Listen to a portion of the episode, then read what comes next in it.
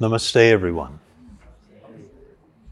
Om Aginatamrandasya Gnajana Salakaya Chaksuru Militan Yena Tasmai Sri Guruve Namaha Bhaja Sri Krishna Chaitanya Prabhu Nityananda Sri Advaita Gadadhar Shri वासदी गौर भक्त हे कृष्ण खाऊना सिंधु दीन बंधु जगत फते गोपीशा गोपिका कंत राधा कंत नमोस्ते ओम नमो भगवते वासुदेवाय हरिभ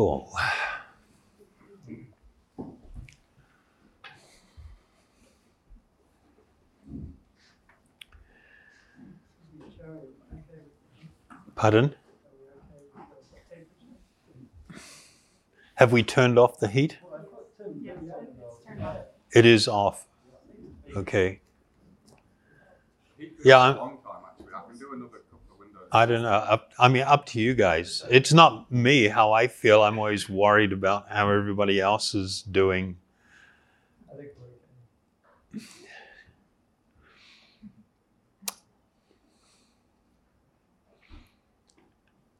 In uh, all of the yoga systems, there is this fundamental truth that is presented. One is this, at, and we're talking about at the base level, that you are an eternal spiritual being, that the body is not who you are, and the labels that are attached to the body and to the mind are not who you are. It is, it is a formula for unhappiness to identify the body as the self. I am a man, I am a woman, I am tall, I am short, I am young, I am old you can recognize these characteristics of being the body, but once you start identifying with those characteristics, you are opening your life up to great unhappiness. And even if you try artificially to fix the environment and get everybody to speak in a certain way or you know, observe certain protocols or whatever.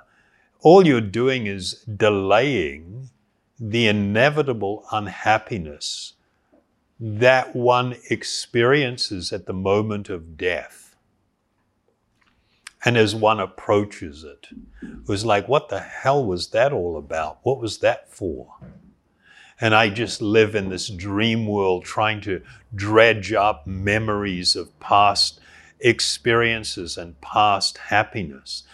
The characteristic of material happiness is that it is temporary and it cannot fulfill you. You get a bit of a rush, and then I think, oh, I need to do that again. But when I keep doing it, it's sort of like, you know, the flavor goes down. You know, I sometimes use the example you ask somebody, what's, what's your favorite food? And just let's say someone says ice cream or pizza. Okay, let's lock somebody in a room for two weeks, and the only thing that you are going to eat is your favorite food. Three times a day, you get plenty of it, as much as you want, but that's the only thing you're going to eat. It only takes maybe three days or four days for you to just be so over it, you never want to see it again. You can find the most beautiful music, and I'm not talking about spiritual sound, but music. There's this song, oh, when I hear it, it just like, oh, I just feel so, you know, okay, let's duct tape someone to a chair and put a headphones on, and that's all you're going to hear 24 hours a day for the next week. And within about four hours into it, you'd never want to hear that sound again. The question then should come to us so, where is the good feeling coming from? Because, you know, if I have one dollar and somebody gives me another dollar, now I got two. And if somebody gives me $10, now I got 12. The more I add to it, the bigger it gets. If my happiness can be found in these experiences, then the more I do them, the happier I should be. Is that a stunning revelation or not? I mean, think about it. And, and we know the opposite is true. This is an example of how deluded we are in the material condition, where we have assumed, you know, that all we need to do is continuously stimulate the senses and the mind with different experiences. Somebody comes up with the cute idea variety is the spice of life, which has a little truth to it. But all you're doing is putting off the inevitability. What happens when you run out of the variety? How many times can you cycle through the same stuff before it starts getting old? And then what it does, it has this effect on you that then you think, okay, now I got to turn up the volume. I need a little bit of a lemon twist in this one. You know, I, I've now I've got to start adding, you know, a shot of Tabasco with it or something. I've got to spice it up. And, and we end up in this downward spiral where things become increasingly, and I'll use a term that might spaz people out, increasingly depraved. Because it never goes to a good place. They have, you know, this revelation in the Bhagavad Gita.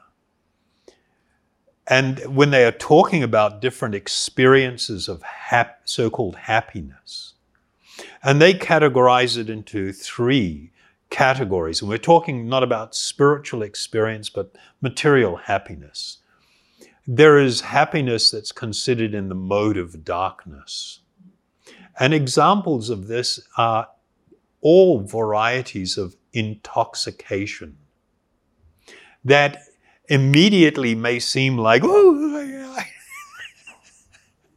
but you keep hammering it and where do you end up?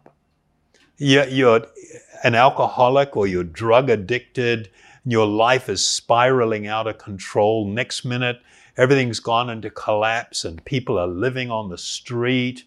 People are prostituting themselves. People are doing all kinds of stuff just for the, the next hit. And so the so called happiness that one derives from this experience leads to a very dark place. It completely covers any awareness of the soul, of my spiritual being, and enslaves us to the demands of the senses and the mind. It's considered this is delusion from beginning to end. The most common form of, of you know, material experience is categorized happiness in the mode of passion, it is always derived from the contact of your senses, seeing, t- tasting, smelling, touching, your senses with the sense objects. And in the beginning, it is like nectar. But later, becomes like poison. You know, anybody being on that path? You know, it's kind of like a lot of people that get married are on that path. that which in the beginning seemed like nectar, then later it became like poison, just so uh, out of it, and people just fighting with each other and violence and abuse, and you know, and it goes both ways. It's not just one way. So these are kind of little bit graphic examples. But what it's pointing to, and what's later people are informed, it is so important for you to be in control of your mind and not for your mind to be in control of you. This is a stunning idea. This is just like, wow, this is far out.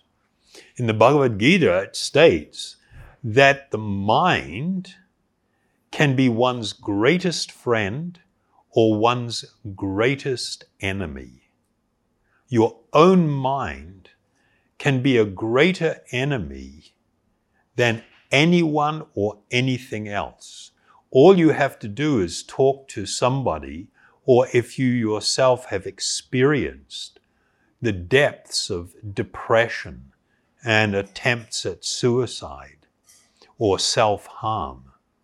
This is a clear manifestation of how your mind can become your worst enemy. So, for the mind to become the greatest friend, it means the mind must be bridled.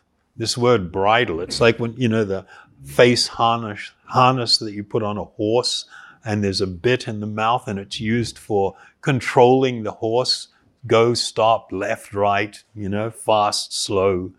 It's all done through the bridle. And when the mind is uncontrolled or unbridled, your life is going to be unhappy. Doesn't matter if you're on a high right now. The more you feed the mind, the more you guarantee that you're going to end up in a bad place. So, in, you know, uh, I, have done quite a lot, because I, I, I do work in the prisons and stuff. We, we teach meditation and mindfulness and you know to people that have done amazingly horrific things. And it's really far out when people can step back when they learn to look at what was the pathway that led me there? What were my choices? You know learning to be the one in the driver's seat it is your business to determine what you are going to be thinking about, what kind of decisions you are going to make in life. Your decisions and your actions all have consequences that you cannot avoid.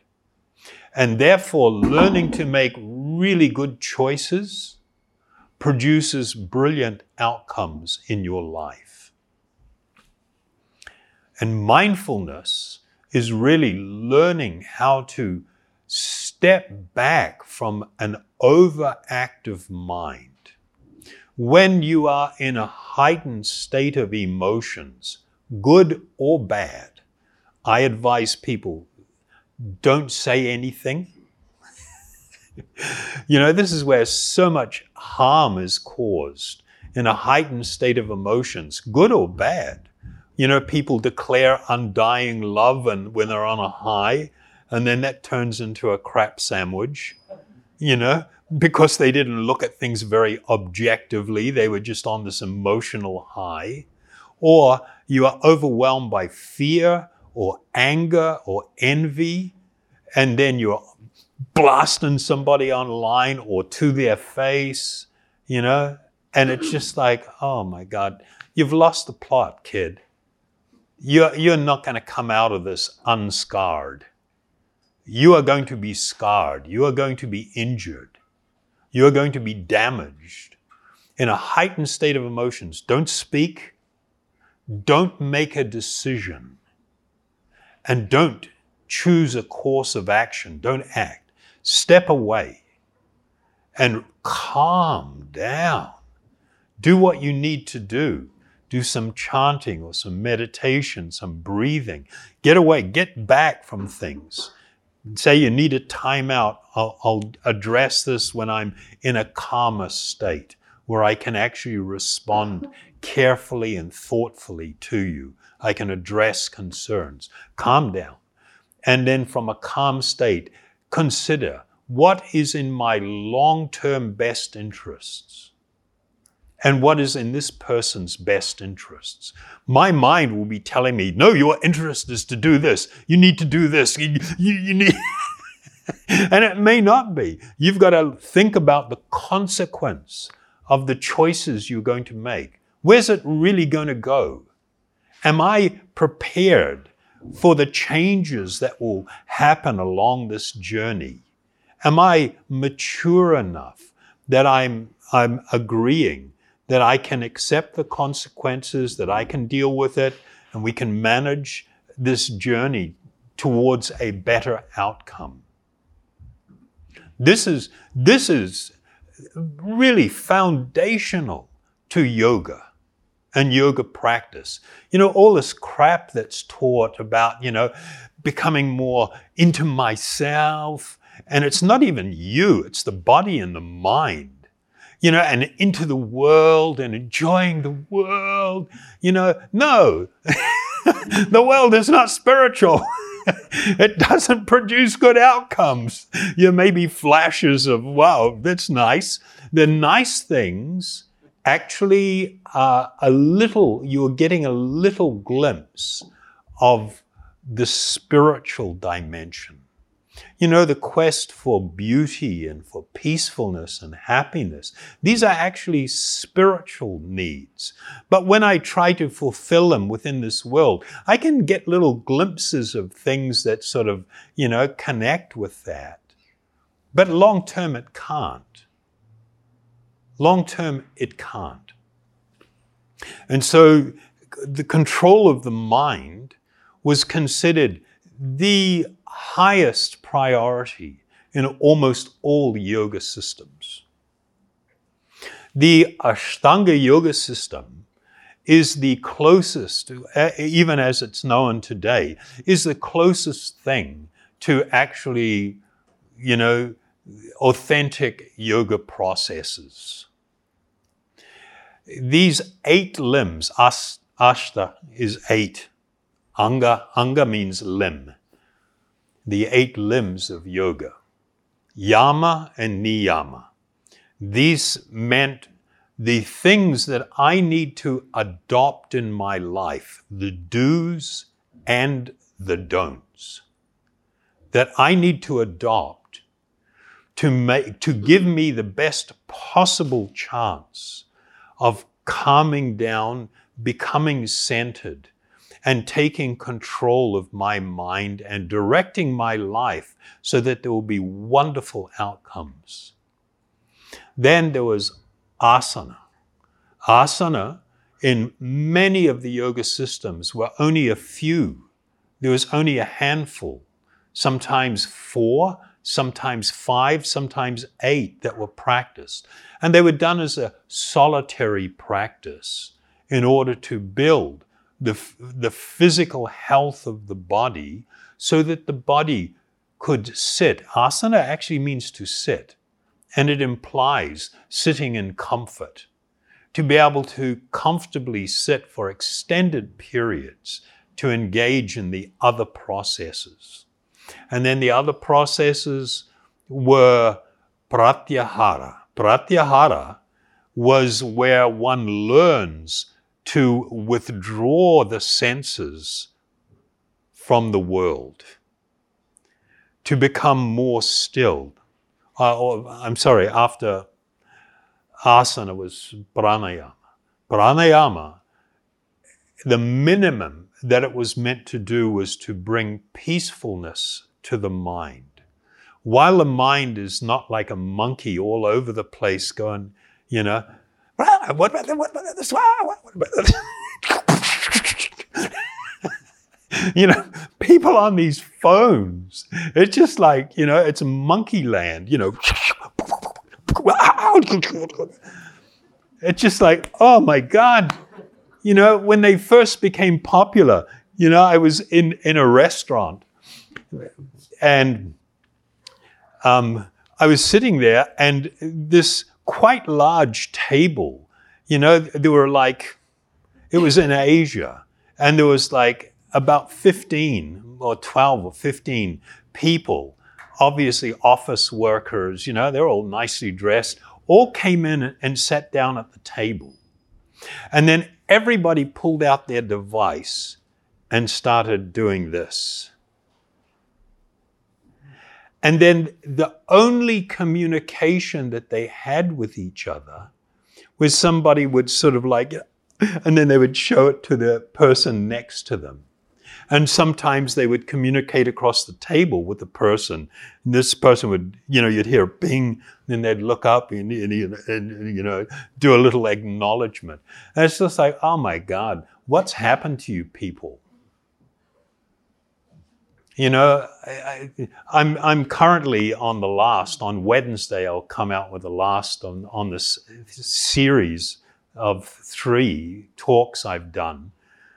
Who controls your mind? Serious question.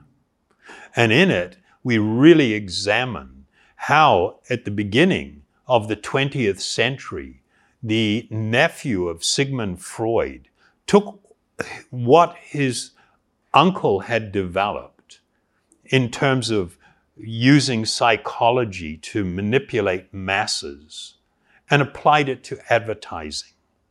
He developed all the fundamentals of advertising and how to seize control of people's minds and make them do things that they wouldn't do if they weren't controlled in that way. And that's why advertisers can say, okay, we've looked at the market, we've looked at your products, and with this type of targeted advertising in this market, we can increase your market share by 15%. How can somebody say that? And they can say it, and people pay money for it because it actually works. They can get in and there will be a certain segment of the population they can control and get them to do something that they wouldn't have done otherwise. And this is what social media is about. This is mind control on steroids. People can't even spend a day away from their device. And if they get back, if they do and they get back around it, the first thing they're going to do is catch up with everything that they've missed. We don't even see that, you know, on the other side of this device, there is an, um, an array of mega computers like guns pointed at you. And they are utilizing all of the research in addiction, addictive personalities, in, in, in behavioral science, how to get people to do things it's just like it's what's going on in the world is is monumentally upsetting. There has never been a time when people have been, you know, so manipulated away from what is their spiritual interest. And so the yoga process is really, you know, about, and I'm talking about it in a broad way, not specifically just about bhakti here is about you know gaining control of the mind.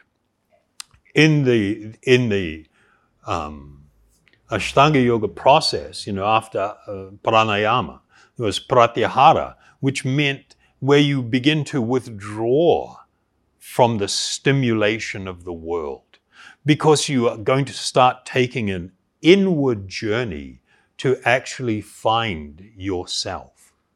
And the more that you are aggressively engaged with the world and stimulating your mind and senses, the less you will ever be able to come to the platform of self realization.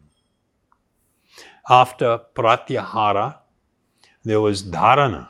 Dharana was to bring the mind into a central focus and to hold it there for an extended period of time.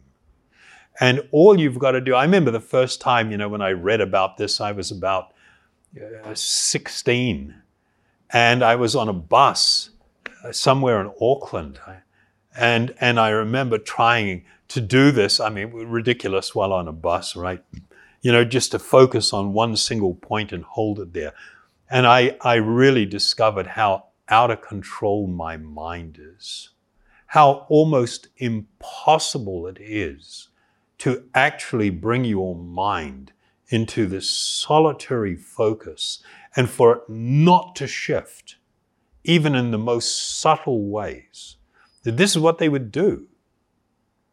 And this was in preparation for dhyana or meditation. Meditation has a specific meaning in its true understanding. It means to become immersed in transcendence, to become immersed in that which is spiritual, to be, you know, it's like when you go out to the ocean and immerse your body in the ocean. To be immersed in that which is spiritual. It is purifying it is transformative.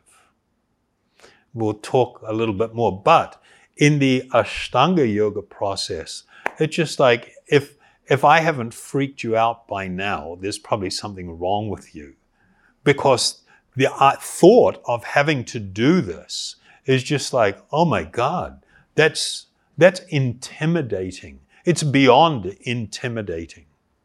And it was for this reason that actual yoga practitioners moved away from population centers, not because the bush or the countryside was spiritual, no, but it was to remove the clutter. And they would limit their eating. They would endure great hunger, even, and even thirst in part of this process to try and bring their mind into this focus and to be absorbed in transcendence.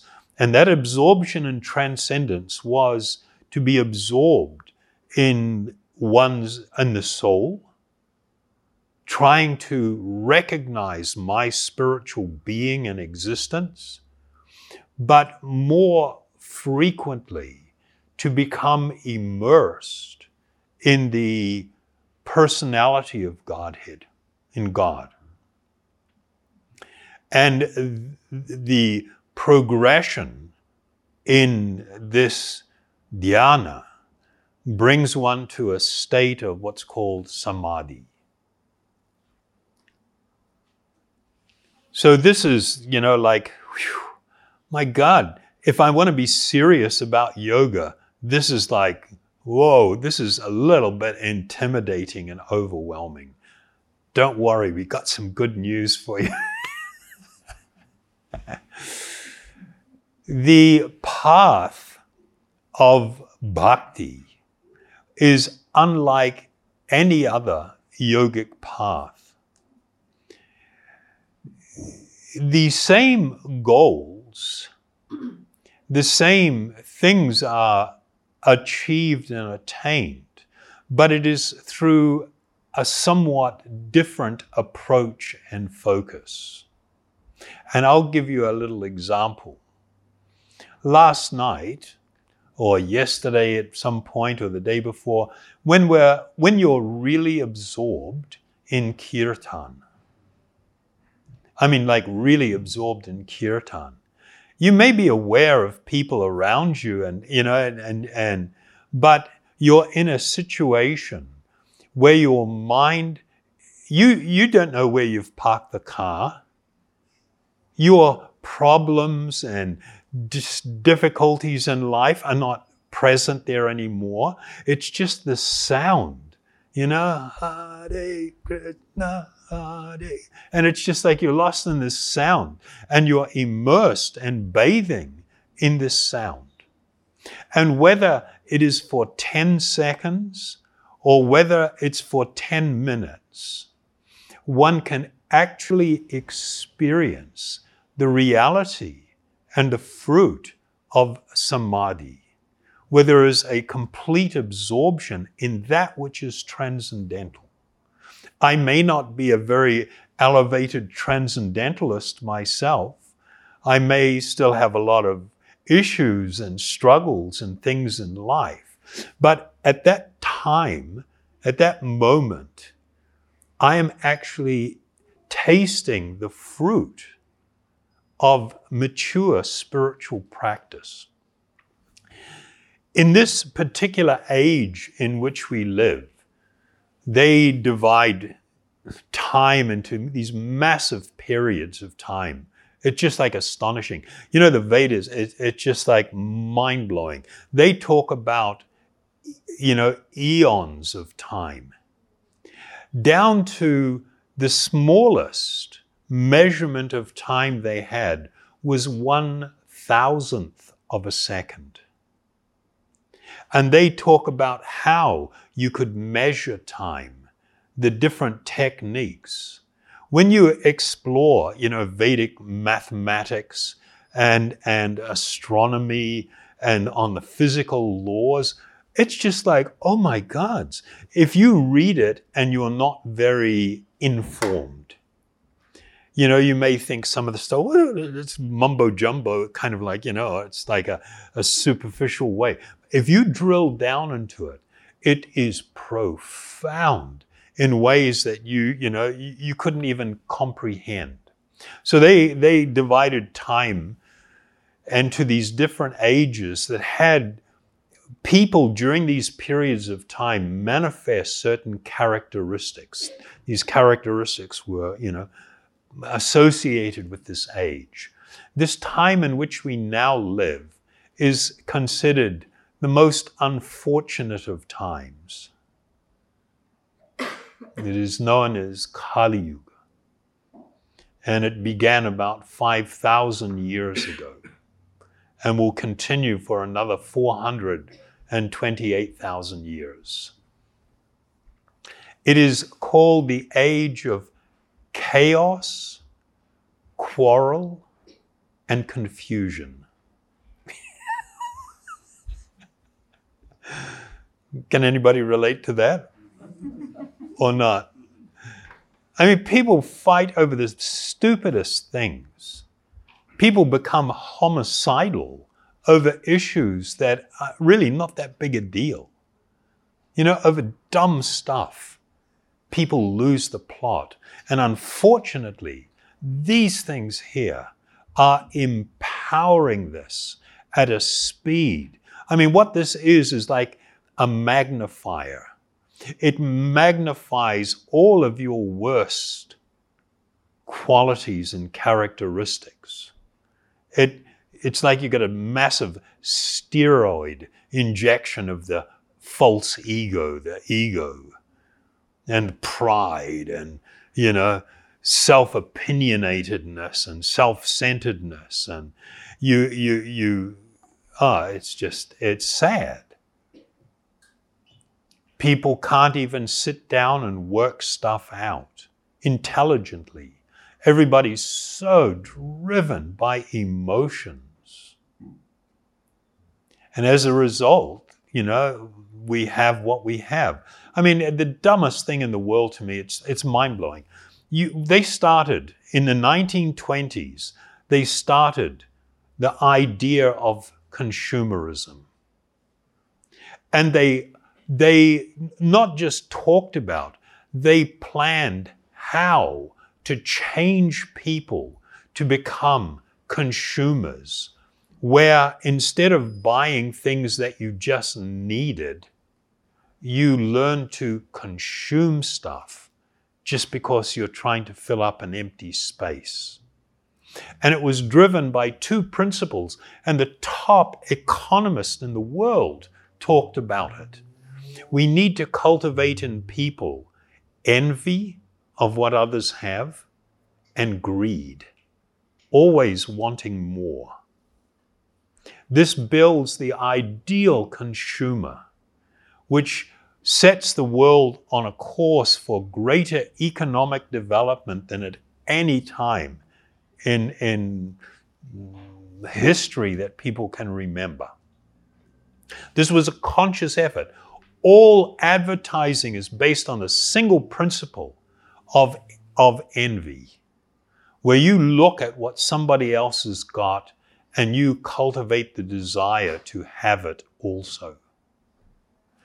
In, in eh, you know, a hundred years ago, this was considered a really crappy quality. People that were by nature envious, you stayed away from them. It was considered, you know, they had a little bit of a disease that was contagious. You hang around with somebody that by nature is envious, it rubs off. And now it's just a common part of society. All advertising is based on this principle. And they study how to manipulate you to, to play on this. So you develop a hankering, a yearning for what others have. You know, the whole Facebook thing and Instagram thing, it's all completely, you know, this is like front and center. The whole selfie thing, the whole taking, you know, my phone eats first. You sit down to a meal, you can't even just offer it to God and, and eat it and recognize that it's nourishing and good. No, you've got to flash it to the world so other people will see it. Oh, wow, you got that? Wow, you know, I want some of that too. and we don't even think there's anything wrong with that. This has become utterly normalized. That's how screwed up we are.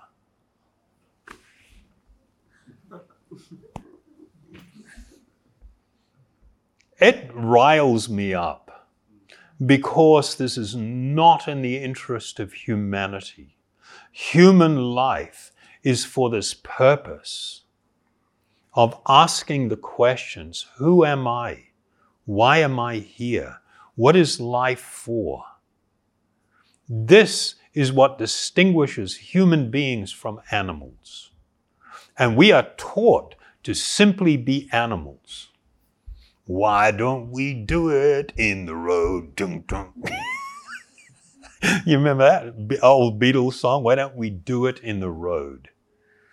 You know, dogs can screw each other on the road. Why can't we become so free? No, you're not free, you're enslaved. Enslaved by desire, enslaved by your senses, enslaved by your mind this is preventing, you know, to become enslaved by just this whole focus on consumerism and looking for happiness in this world. It's not in our interest. You'll see that almost all religions, whether you think they are good or bad, they provided some sort of guardrails that this kind of behavior is, is good for you and that kind of behavior is not. We don't have any guardrails anymore. If it feels good, do it. That came out of the 60s. Now that, that is how people live. There is no thought about the consequences. If I choose this course of action, if I behave with others this way, if I go down this path, what is it going to mean for me and them? There are consequences. You cannot escape the laws of karma. There are consequences to all choices and all actions. The yogis sought to, you know, back off from this and head in another direction.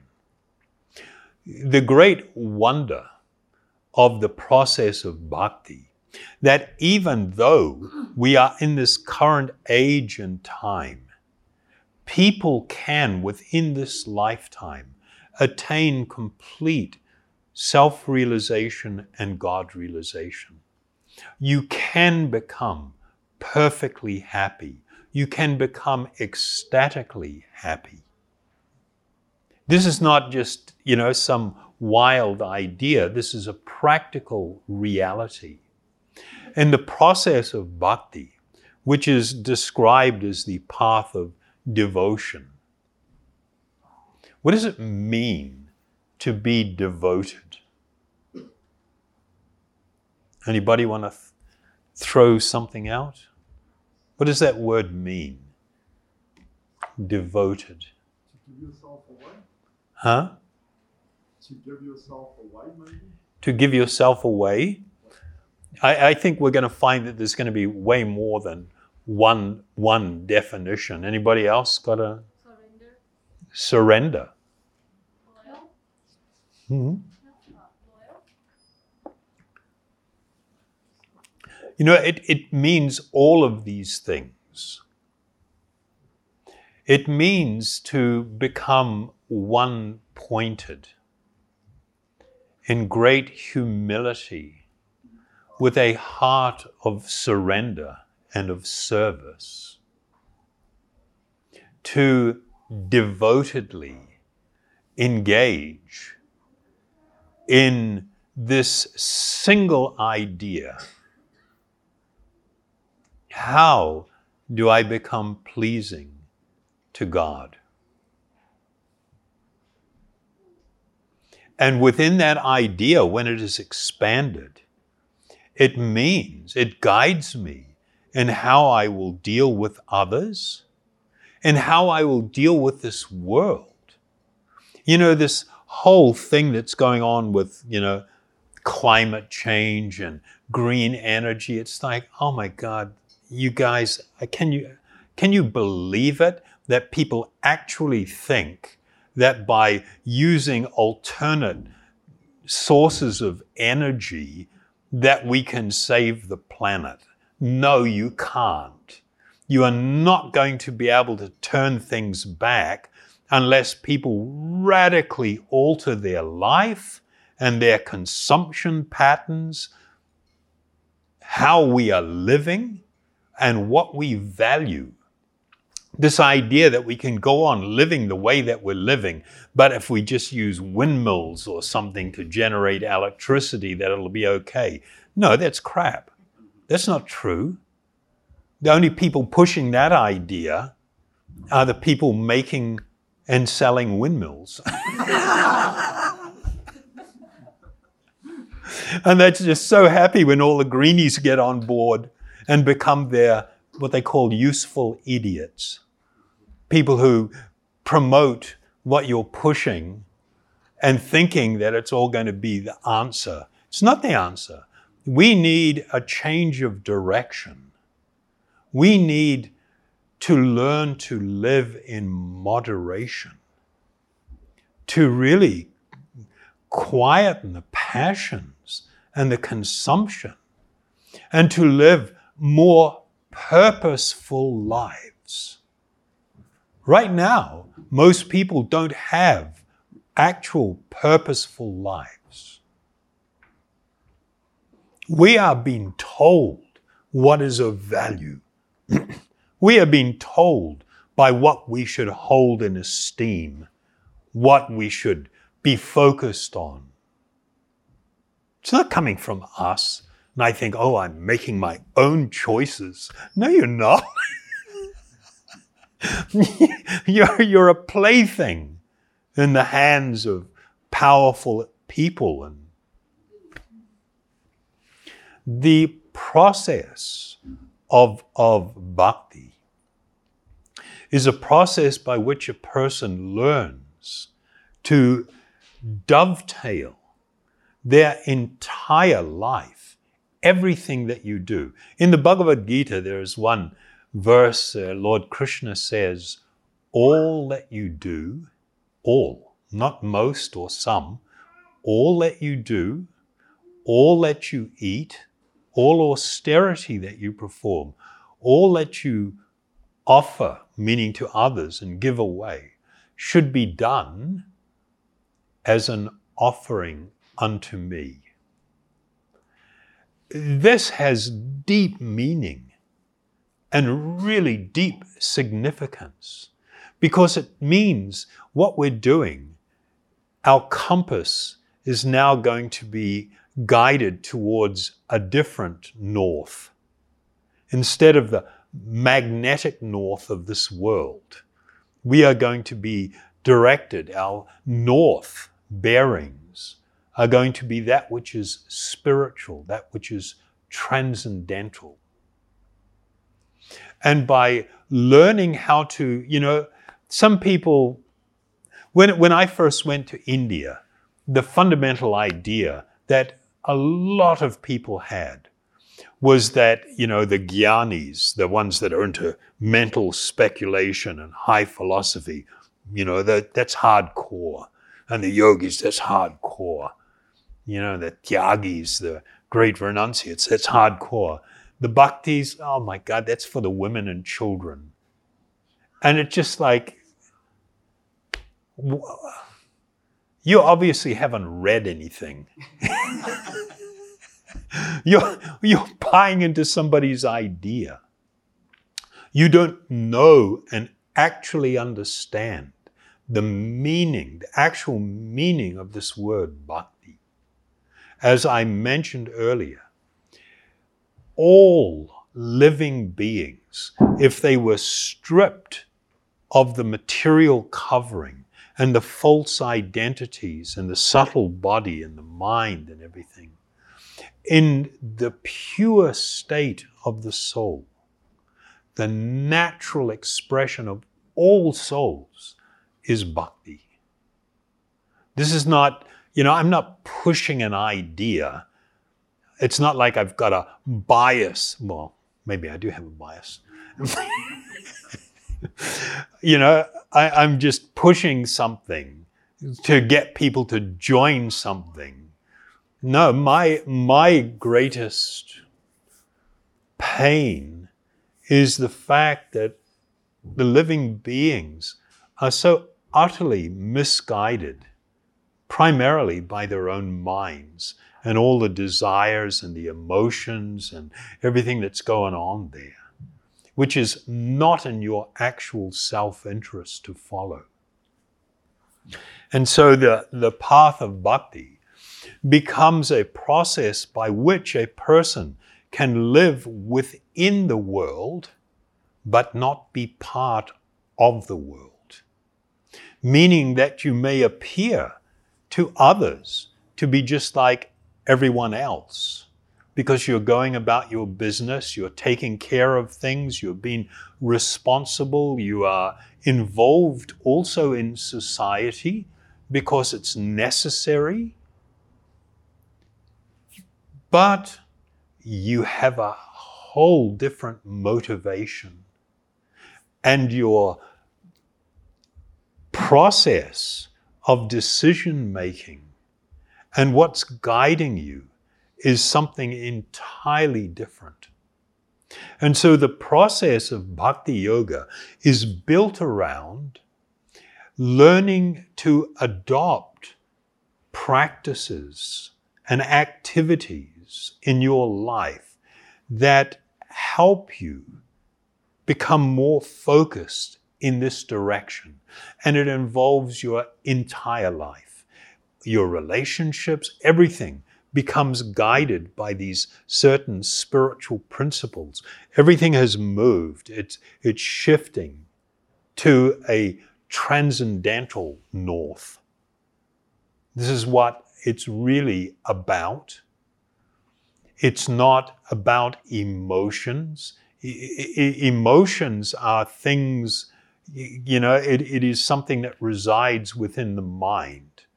And I was talking to somebody earlier, you know, and I was mentioning it was just like in the mindfulness, you know, practices. Whenever you're in a heightened state of emotions, don't speak, don't make a decision, don't take action. Step away, calm down. within the process of, of bhakti yoga, there are three clear, it's not like hard lines, you know, clear divisions, but there are three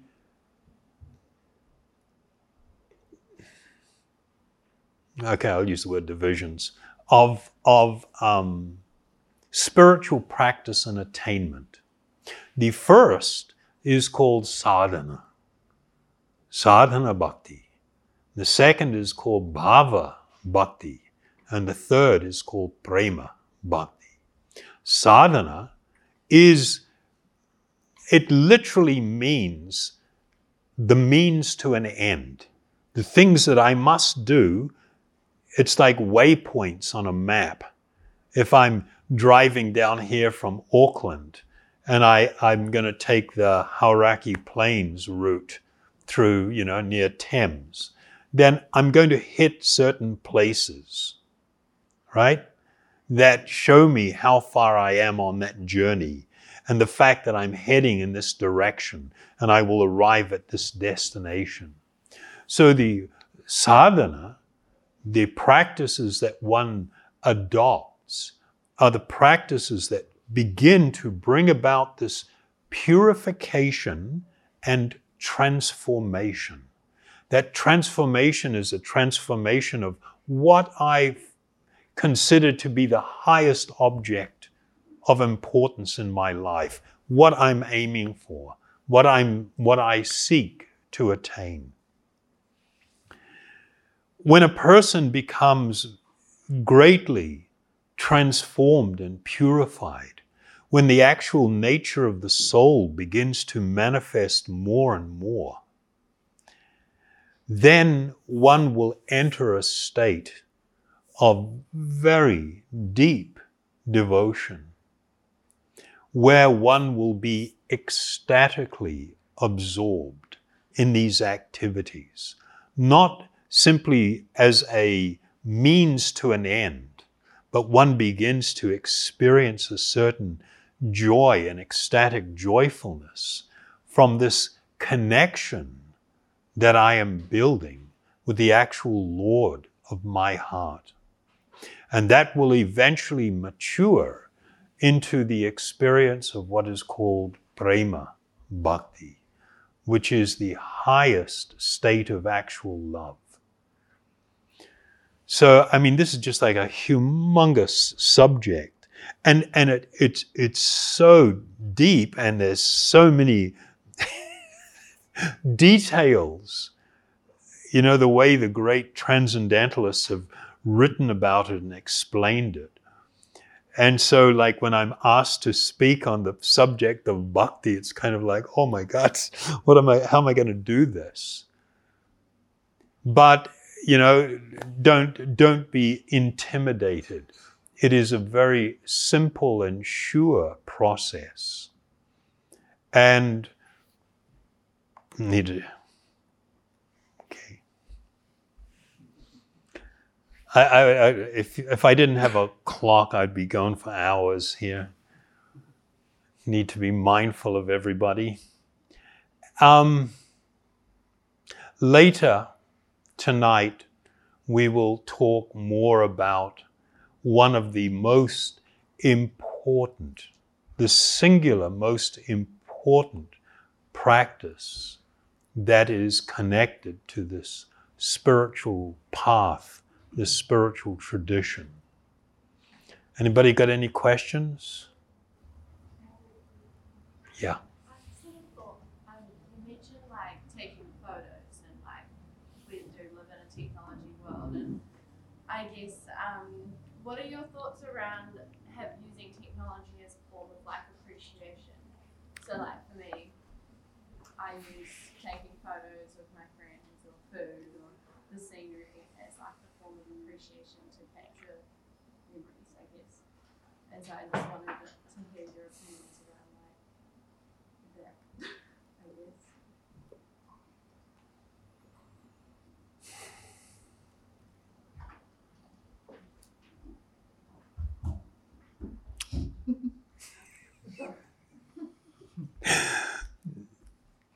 You want the real answer? Okay. I think it is nice to be caring and to be appreciating But if in my attempts to do that, I am reinforcing in people a false concept that is actually at the root of their suffering, am I actually being kind to them? I'm sorry if this is a bit harsh. And I, I don't worry, I will tone it down. But I'm asking you to think about it from a, from a very real position. The fundamental, the basis for all suffering is the concept that the body is the self. This is considered the highest form of ignorance that covers the soul itself. And so, if I am engaging in promoting that idea, even kind of like in a subtle way, I'm not really helping. I'm not therefore saying that no, you shouldn't take any photos or uh, there has to be more to it. Meaning there has to be personal transformation that is also shared in a very caring way with others. So I'm not saying that you shouldn't do it or that you should do it. You know, I'm completely agnostic on that. That's entirely up to people. Whether it's in their best interest or not, you have to consider that from a number of different perspectives. And we're not absolutists in the sense that no, there's only one standard for behavior. No, we have to embrace the reality that everybody's in a different space. Everybody's coming, you know, they're in different conditions and different states of consciousness. Our first priority is for us to try and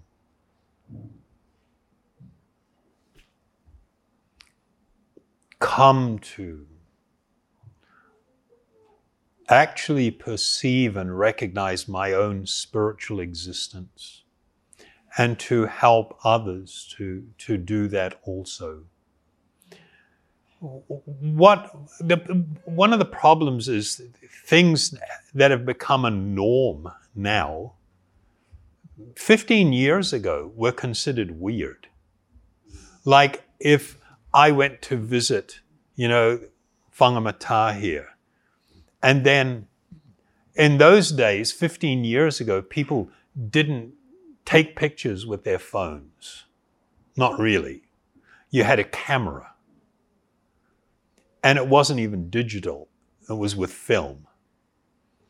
And if I, you know, sat down to eat, then I asked someone, Oh, excuse me, could you take a picture of me eating, please. Thank you, you know, so much. And then, oh, could you take a picture of me? You know, again, thank you. And then if I started asking people to be constantly taking pictures of me, people would be kind of like, what's up with that person? You know, a little bit overly so called self. And it's not even the real self, it's the false self, overly self focused. And we have been encouraged by social media to become completely selfish and self-centered, self-focused. And, and it's in a very subtle way. And so if we if we are not careful and if we are not thoughtful, we can simply become someone who has been used by more powerful forces. I mean, the whole, the whole idea of social media, it, it, it is for one purpose alone. It is to keep you on that platform for as long as possible. That's all they're trying to do. That's their relationship with you, to keep you on there as long. Why? Because they're milking your data. The way in which when you are fed something, whether you just swipe it off, whether you look at it for a second or two seconds or three seconds, and then and then if you respond to someone say, "Oh, I just saw this horrible thing," or "Wow, I saw this fantastic thing," every single thing that you're doing on that device is being intensely monitored, and it is being used to create behaviors that you may think are normal and natural because everybody's doing it, but you are being utterly controlled in ways that you know you could not even imagine 20 years ago. So when you ask me that question, I to me there's there's a lot more to it than just giving you a simple answer. And I'm not going to be in a position of saying, oh, bad, evil, or really good because there's a lot of ground in between. And it depends which way the needle is trending. You know, if we're trending towards better behaviors and more relevant shows of kindness. I mean, I may, got a little kid here and he's crying because he saw I had some lollies here and really wants some lollies, you know, and can I have one? Please, can I have one? You know. And you, uh, the kid's got diabetes. Should I be feeding him lollies just because he wants them? You know, and if someone sees me not giving and they go, oh, you're so cruel, you know, but poor kid. Don't you know he's got diabetes? And this is really going to spike his blood sugars, and then he's going to need an insulin shot, which he always cries about when he's going to get his insulin shot. You know, you think I should go along with that? And oh, okay, sorry, sorry, you know. we've, we've become overly simplistic and overly oriented towards our, the emotions, which is not really good for us spiritually. So, sorry, it's a, it's a difficult question to answer because there's a lot to it.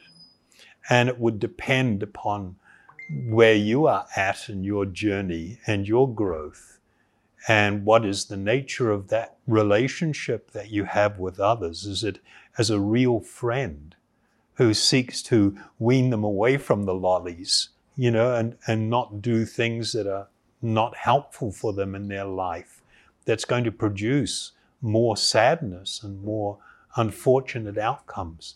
We're, we're, we've become removed from any kind of analytical thinking. We've just been taught act impulsively. Do not have constraint. Do not have, it's evil if you make somebody feel guilty about doing something that's evil. no. It can be very helpful. It can be a tool to help people show some restraint. I'm not saying that people should be manipulated and controlled in that way, but people may, they need to see the, the bigger picture. Is that okay? Yeah. I want to say something about it. Um, I know it's gone too far and it's too much. But if you look on positive side, it's very good, my opinion uh, I'm immigrant here and I'm in contact with whole world where I got friends yeah. everywhere. I keep them on my Facebook. That's not mean I use my Facebook every day and all the yeah. time. No. But messages go instantly there. Uh, emails go instantly there. I receive very yeah. important documents, what I need, instantly, quickly. I believe it's a very good side. I, I, I absolutely agree with you. You know, technology is neutral. What's the problem is how it is used. And the problem is it becomes something that can actually magnify the worst in people. And it is used to manipulate. I, I'm also on Facebook. I don't communicate with people, meaning, you know, have conversations and stuff. Sometimes people ask me a question and I'll answer, and I post talks and stuff there. And, you know, there's a few thousand people around the world that, you know, observe and reach out and, you know, appreciate and So I'm, I'm, I'm like you. I, I think that there's definitely an upside to technology. What determines its value is your own um, values. And be aware that these platforms are designed. I mean, people in, in people that anybody that's over about 45 or 50, actually, they are not as affected negatively by social media as young people. They have all these studies. People that kind of grew up with it or were introduced to it really early are incredibly more fragile, incredibly easier to manipulate, are incredibly far more moved than people in much older generation because we came from you know a different type of world and we were exposed to different things. We learned resilience we learned tolerance and you know what i mean? And and and all of the how to negotiate to get through things and stuff. Whereas younger people are not taught these kind of skills because there's a, a, a transformation of a, a whole social philosophy that's arisen out of the West and now permeating the rest of the world. And, and so young people, oh my God, they become, they're so much more impacted by these things. So, but I, I agree with you and thank you for that. Uh, so, you know, be careful. Um, the things that we're talking about are actually very deep and there's a lot to cover. And sometimes we may only touch on one thing. And because I haven't done a good job of explaining, you may draw a conclusion that, okay, on this area, maybe this is what he's promoting. And it may be not at all.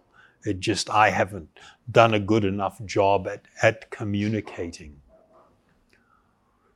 Yes. briefly touched on the environment and not to get sucked into windmills. And Not get sucked into windmills. and I feel That was rather funny.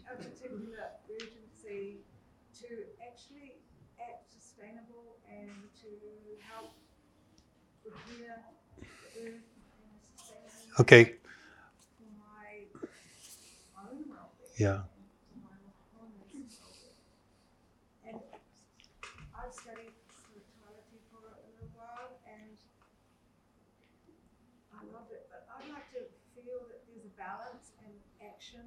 opinion.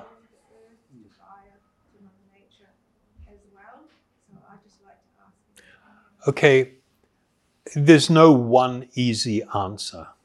I'm not saying windmills are bad or green energy is bad, but to think that that's going to solve the problem is, is dangerous. You have, what's that guy, Schmidt? He used to be the, one of the head guys in Google, another one of these horrible companies that just are abusing the world's population in ways that you can't even comprehend.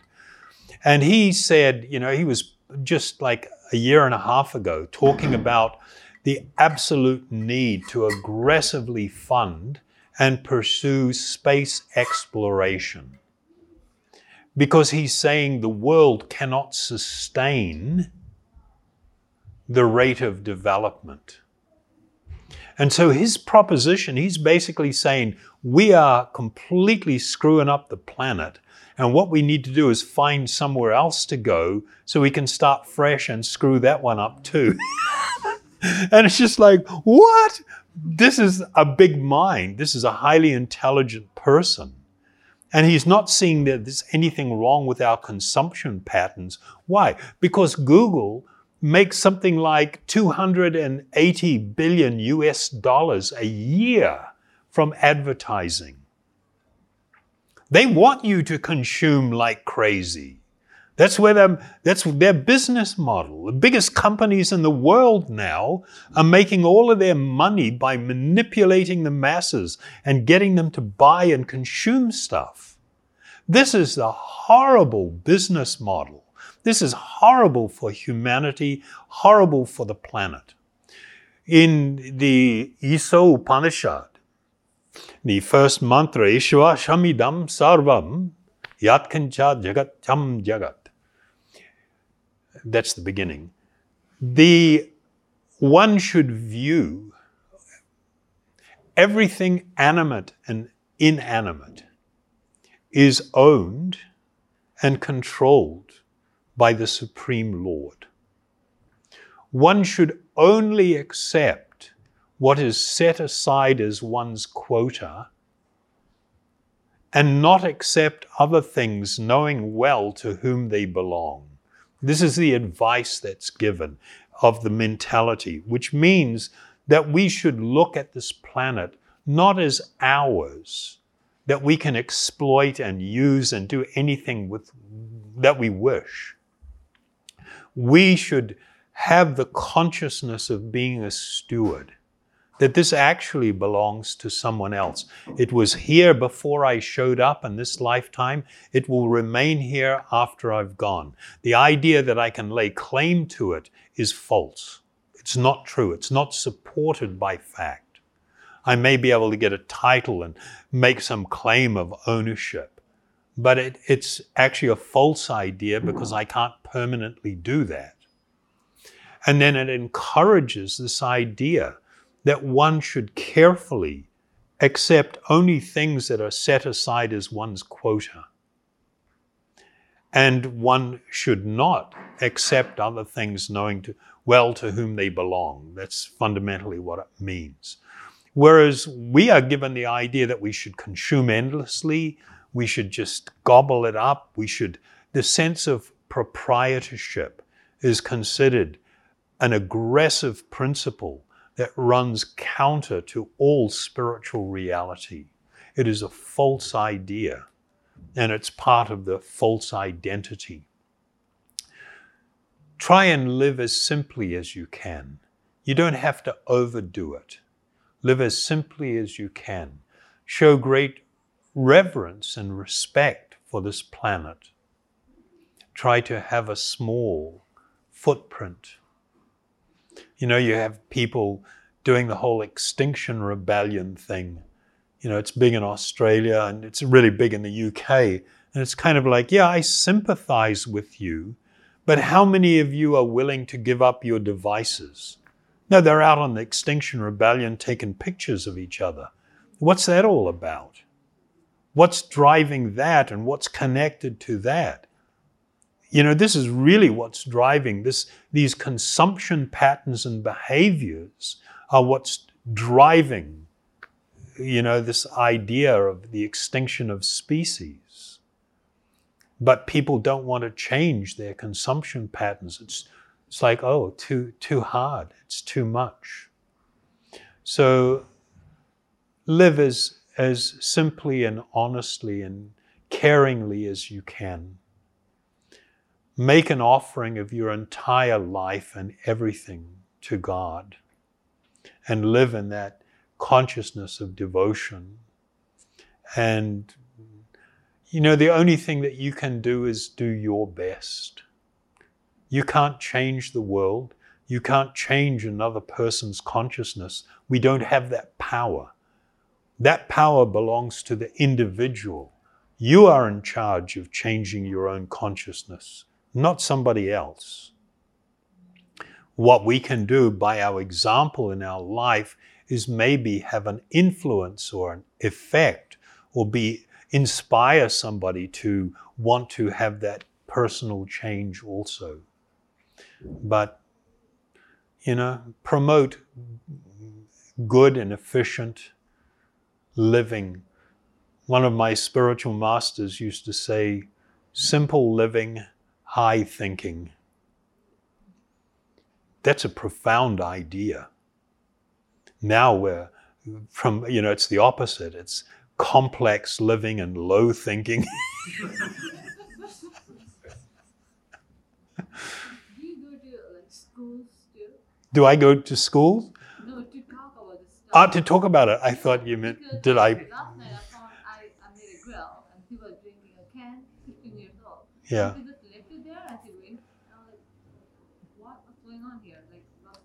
I, I, I don't, I don't get to many schools. I think you should because Well, if somebody invited me, I'd probably show up. I mean, like, But you know, people are kind of like, what are the children that- I, I, you can't imagine how scared teachers are now about having people come into their school.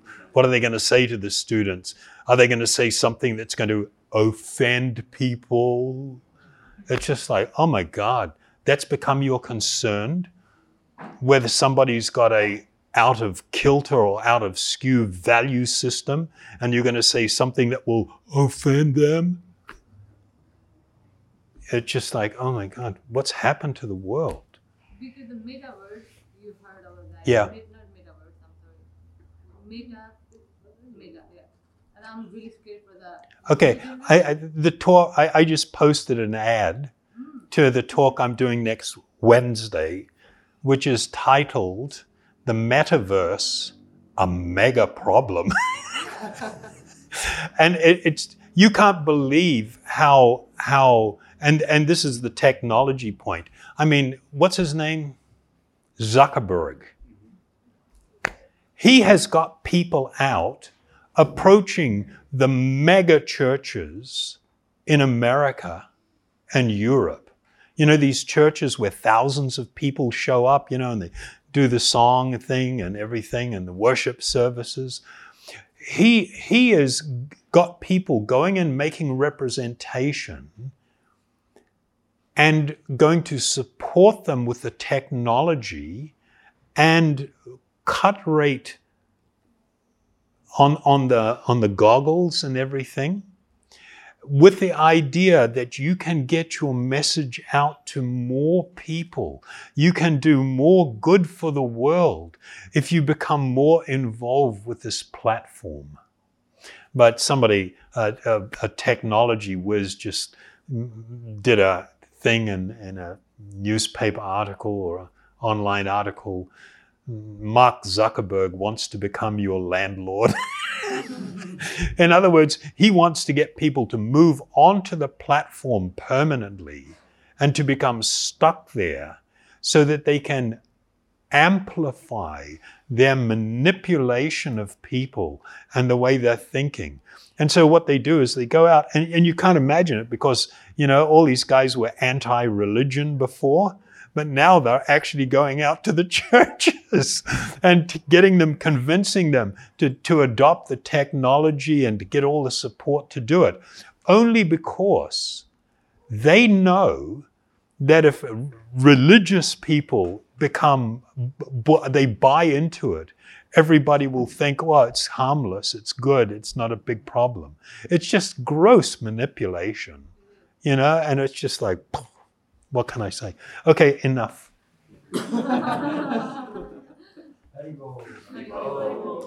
Haribol.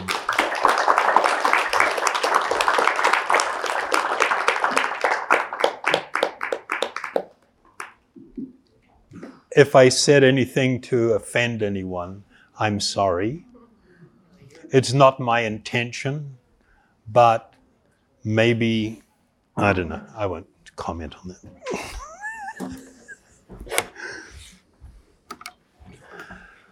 Haribol.